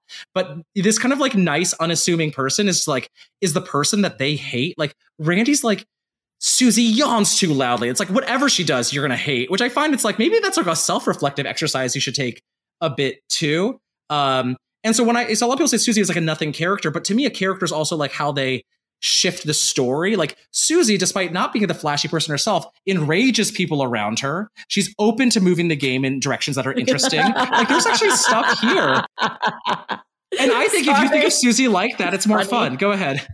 No, it is. That's why I'm cracking up because it is way more fun to think of her like that. Like she might not pop off the screen, but she's making everybody else around her react so strongly. But I think that that's part of it is that we as the audience, we're like, why do they feel this way about her? Like, let us in. Susie, show us what you're doing. Like, tell us what you're doing. We want to know. And then she just doesn't. So we're sort of like, what's going on? You know, and that's Yeah. why she becomes this sort of enigma because we see the way everybody's reacting to her and we're like, okay. Wow. So, so show us like why this is happening. And then they never do. So we're all sort of like left scratching our heads a little bit about it. And I do want to make clear that my Sandra comparison, I just mean like within casting, you know, I would assume they're both mothers. They're, yes, Sandra's 29, but considering the rest of her Pearl Islands cast, she definitely is like the motherly figure. You know, she's the one they on that very first Pearl Islands episode, she goes in and she's speaking in Spanish and she's collecting all the food and she's, you know, all of this stuff. And, you know, Susie is the one who Crystal's like, mom's got to stick together. You know, I just think that like casting, if you're looking at just like tropes that they cast, I think that they fit sort of the same thing. Yeah. They're wildly different people, players, all of that. They both made it to the end of their seasons. You know, they were both effective players, but wildly different. Um, so that's why I made that analogy earlier. I just didn't want Yeah. you to think that I was, yeah. Well, I appreciate your clarity, and because I didn't, I didn't think of anything like that. And, and anyone, I'm sure most people make the connection between the two of them, right? That's mm-hmm. not abnormal.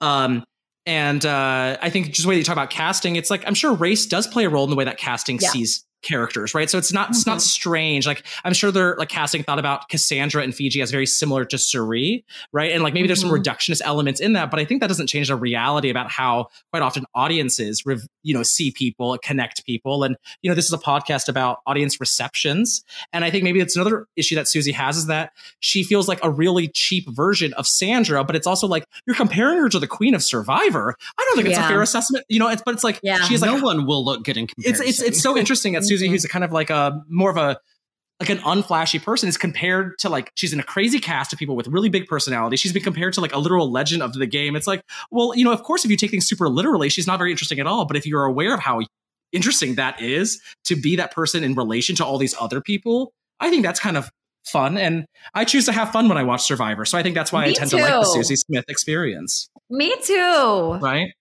Bring More people should have fun watching Survivor. Yeah, that's what I think. Mm-hmm. Maggie, I love your framing of the audience spends the season being like, Susie, like, what what are you doing to make all these people feel this way, right? Like, yes. show us like what what is actually there that is making them have these responses. You have the whole season of that, and I think it's very appropriate that given the arc that Susie has, it is capstoned with Jeff voicing that in the reunion, yes. saying like, "What was what was the deal here? Like, please explain uh-huh. this to me." Like, he was literally in Gabon at all of the final at all of the tribal councils, and he is also perplexed about like what is happening here.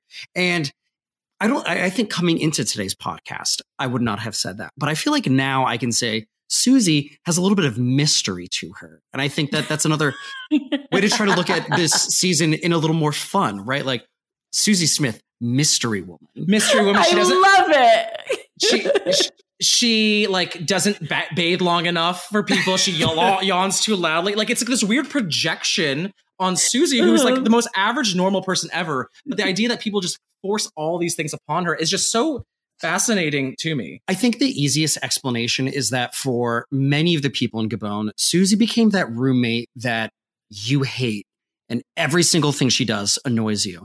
And mm-hmm. it does not mm-hmm. matter if your best friend does the exact same thing. You're totally fine. And as soon as Susie does it, you're like, oh, there she goes again.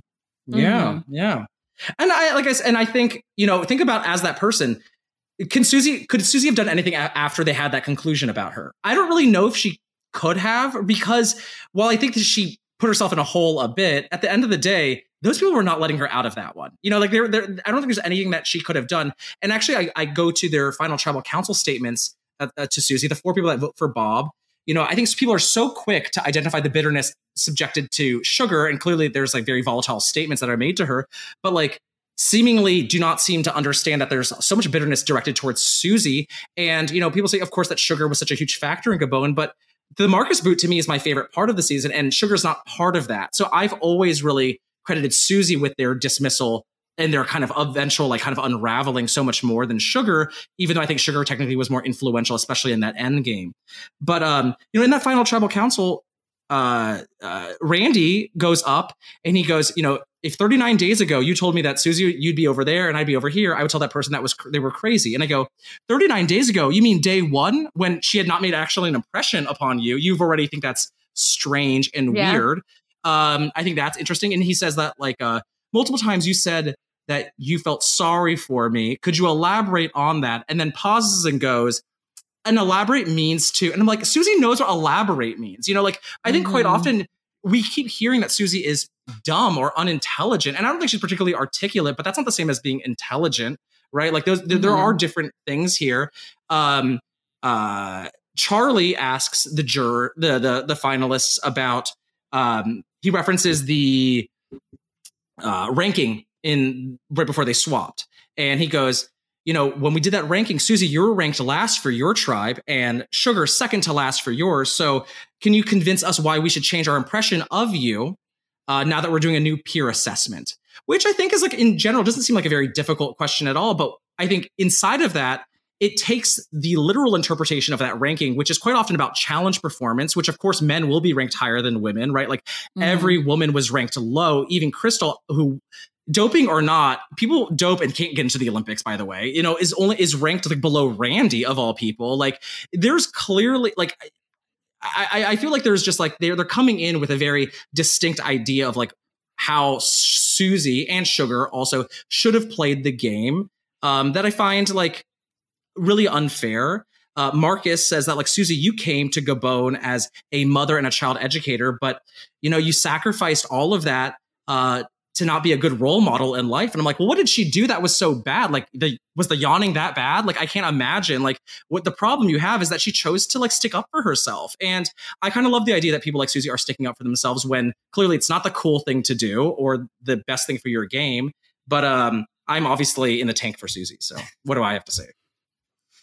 You know, I, I think that um, something that production could have done to give the audience maybe a better view of Susie without doing anything to change her character was just to add in some dodo music around the onions here and there. When you have them, you know, making the comments about Susie, when you have them being really elitist, I think if you add a little more music cues to them, I think that you start to have like a better perspective because the onions really do have um, very, very strong opinions about someone that does not seem to do all that much on camera. But I think they really are depicted uh, as like authority figures who, who are approaching the game very thoughtfully. And I think that around that time in Survivor, you know, we're just coming off of Micro, where there's so much of, uh, I, I think, excitement about the strategy and um, uh, like machinations in gameplay that I, I, think that people were probably excited for that. Do you think that that's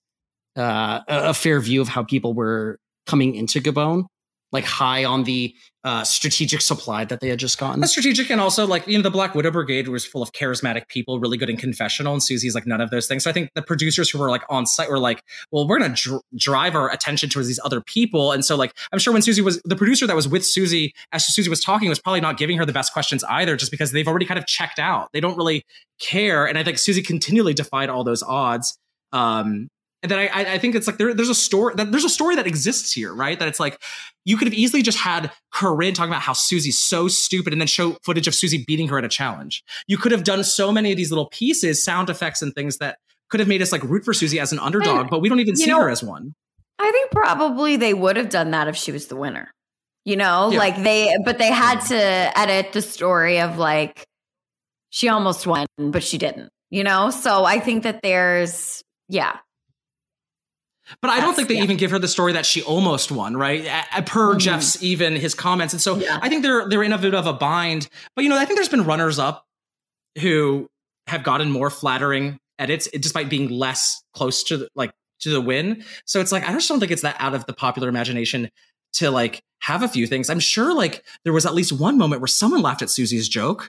I'm sure there was one moment where like people are like, you know what, Susie's like nice. I really like Susie. And like I don't we don't see any of those things. And um I, I think that also like, you know, you know, affects how people think about things. And I'm sure Susie in the collective consciousness in Survivor, you know, Gabon's a season a lot of people can skip. And I think that's I think it's crap. But I think it's something that people do because all the mm-hmm. returnees don't go very far. It's just kind of like Fiji. Like, why would you? If you if forty seasons is a lot, forty three now. So if you're trying to like watch them all, Gabon's something you can skip often. And actually, what I wanted to say earlier in that popularity poll is that Susie is most correlated to uh, liking Gabon. So Susie and Crystal both tied.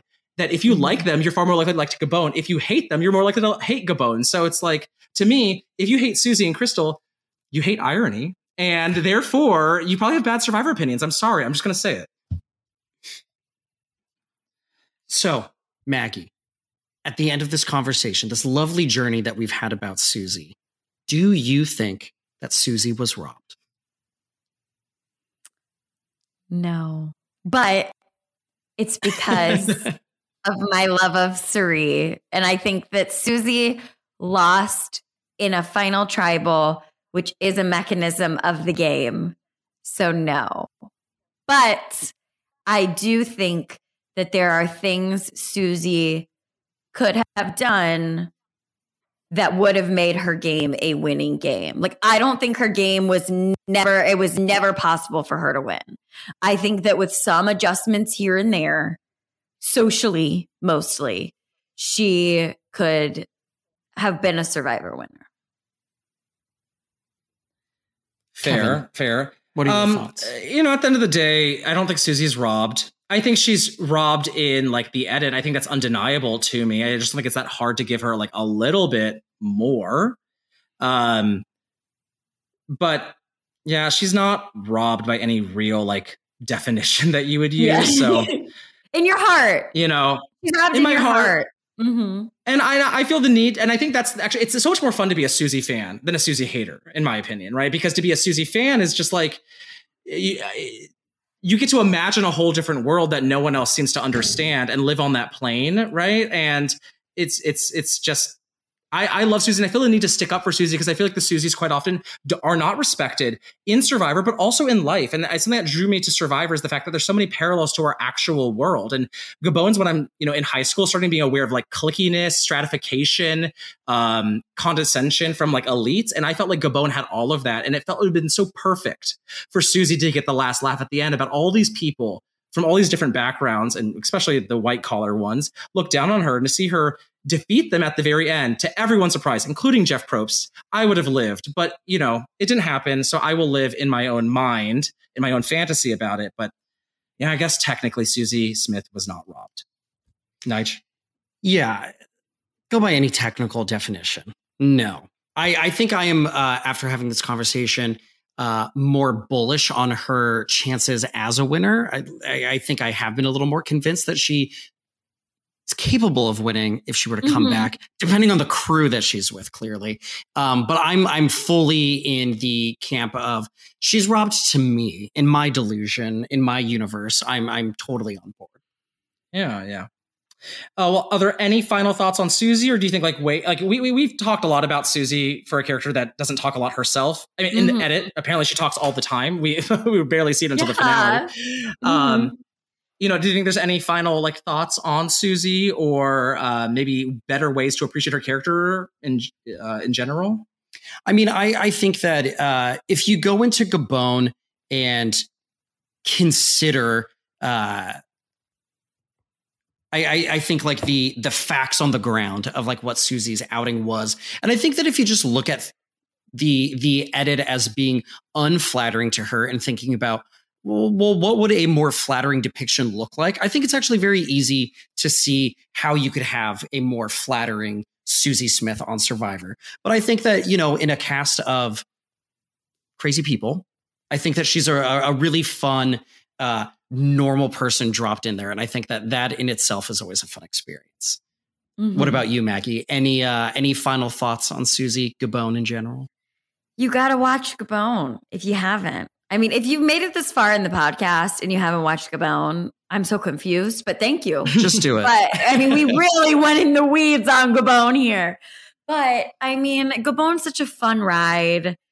You know, once you once you get it, like if you go in ready to have fun, ready to have a good time, don't take life so seriously. You know, don't take Survivor so seriously. Like go on the ride. It's great. It's so fun. And yeah, then you get to have these great fun conversations where, you know, you're making just like a normal point and then everybody starts giggling because it's so funny because it's Susie. you know, it's great. It's so fun. Kev, closing thoughts? Closing thoughts on like, you know, I will say that at the end of this pot, all Susie Smith's fans should unite, all 12 of us, you know, like who are really holding the, The fort three of down. us here. Yeah. mhm. Yes. Um, you know, that at the end of the day, I think the fun of, of Susie is is it's the just like with Gabon, it's you're flipping things on its head. And I think it's fun to have that thought experiment. I think if you go and watch Survivor and think of it as like a very simplistic formula that you should be good at challenges. It's, it's very much the final tribal council format today, where they go through all three steps and check all these boxes about like being good at outwit, outplay, outlast. If you think about it in those ways, I don't think Survivor is nearly as compelling. I like the idea that people from different walks of life can succeed, and that means people who are a little basic and not particularly the most you know exciting television can also do that and also create exciting television.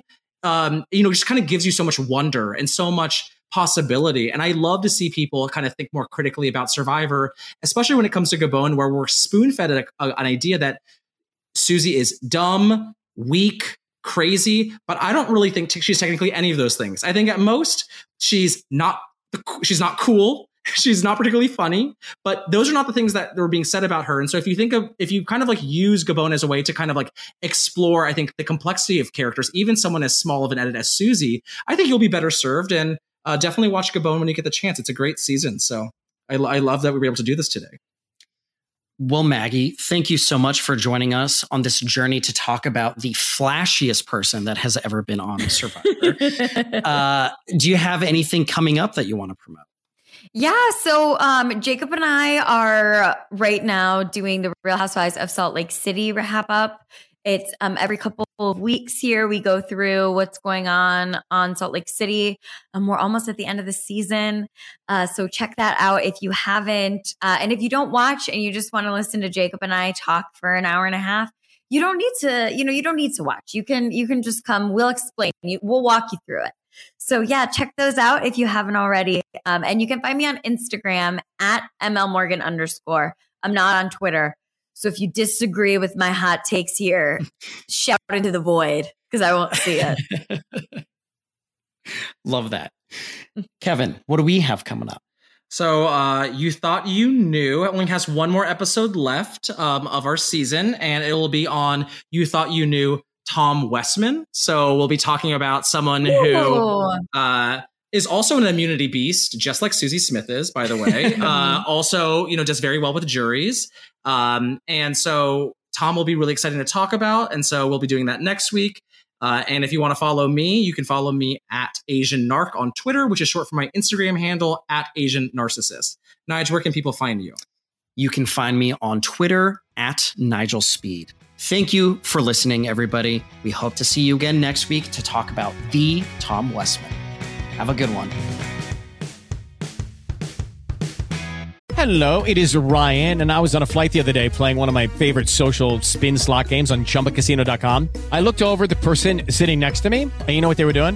They were also playing Chumba Casino. Coincidence? I think not. Everybody's loving having fun with it. Chumba Casino is home to hundreds of casino style games that you can play for free anytime, anywhere, even at 30,000 feet. So sign up now at chumbacasino.com to claim your free welcome bonus. That's chumbacasino.com and live the Chumba life. No purchase necessary. Group. Void were prohibited by law. See terms and conditions. 18 plus. Hello, it is Ryan, and I was on a flight the other day playing one of my favorite social spin slot games on chumbacasino.com. I looked over the person sitting next to me, and you know what they were doing? They were also playing Chumba Casino. Coincidence? I think not. Everybody's loving having fun with it. Chumba Casino is home to hundreds of casino style games that you can play for free anytime, anywhere, even at 30,000 feet. So sign up now at chumbacasino.com to claim your free welcome bonus. That's chumbacasino.com and live the Chumba life. No purchase necessary. Group. Void prohibited by law. See terms and conditions. 18 plus. Okay, round two. Name something that's not boring. A laundry? Ooh, a book club. Computer solitaire, huh? Ah, sorry, we were looking for Chumba Casino. That's right. ChumbaCasino.com has over 100 casino style games. Join today and play for free for your chance to redeem some serious prizes. ChumbaCasino.com. No purchase necessary. Void were prohibited by law. 18 plus. Terms and conditions apply. See website for details. With Lucky Land slots, you can get lucky just about anywhere. Dearly beloved, we are gathered here today to. Has anyone seen the bride and groom? Sorry, sorry, we're here. We were getting lucky in the limo and we lost track of time. No, Lucky Land Casino, with cash prizes that add up quicker than a guest registry. In that case, I pronounce you lucky. Play for free at LuckyLandSlots.com. Daily bonuses are waiting. No purchase necessary. Void where prohibited by law. 18 plus. Terms and conditions apply. See website for details. It is Ryan here, and I have a question for you. What do you do when you win? Like, are you a fist pumper? A woohooer, a hand clapper, a high fiver. I kind of like the high five, but if you want to hone in on those winning moves, check out Chumba Casino. At chumbacasino.com, choose from hundreds of social casino style games for your chance to redeem serious cash prizes. There are new game releases weekly, plus free daily bonuses. So don't wait. Start having the most fun ever at chumbacasino.com. No purchase necessary. Group. Void were prohibited by law. See terms and conditions. 18 plus.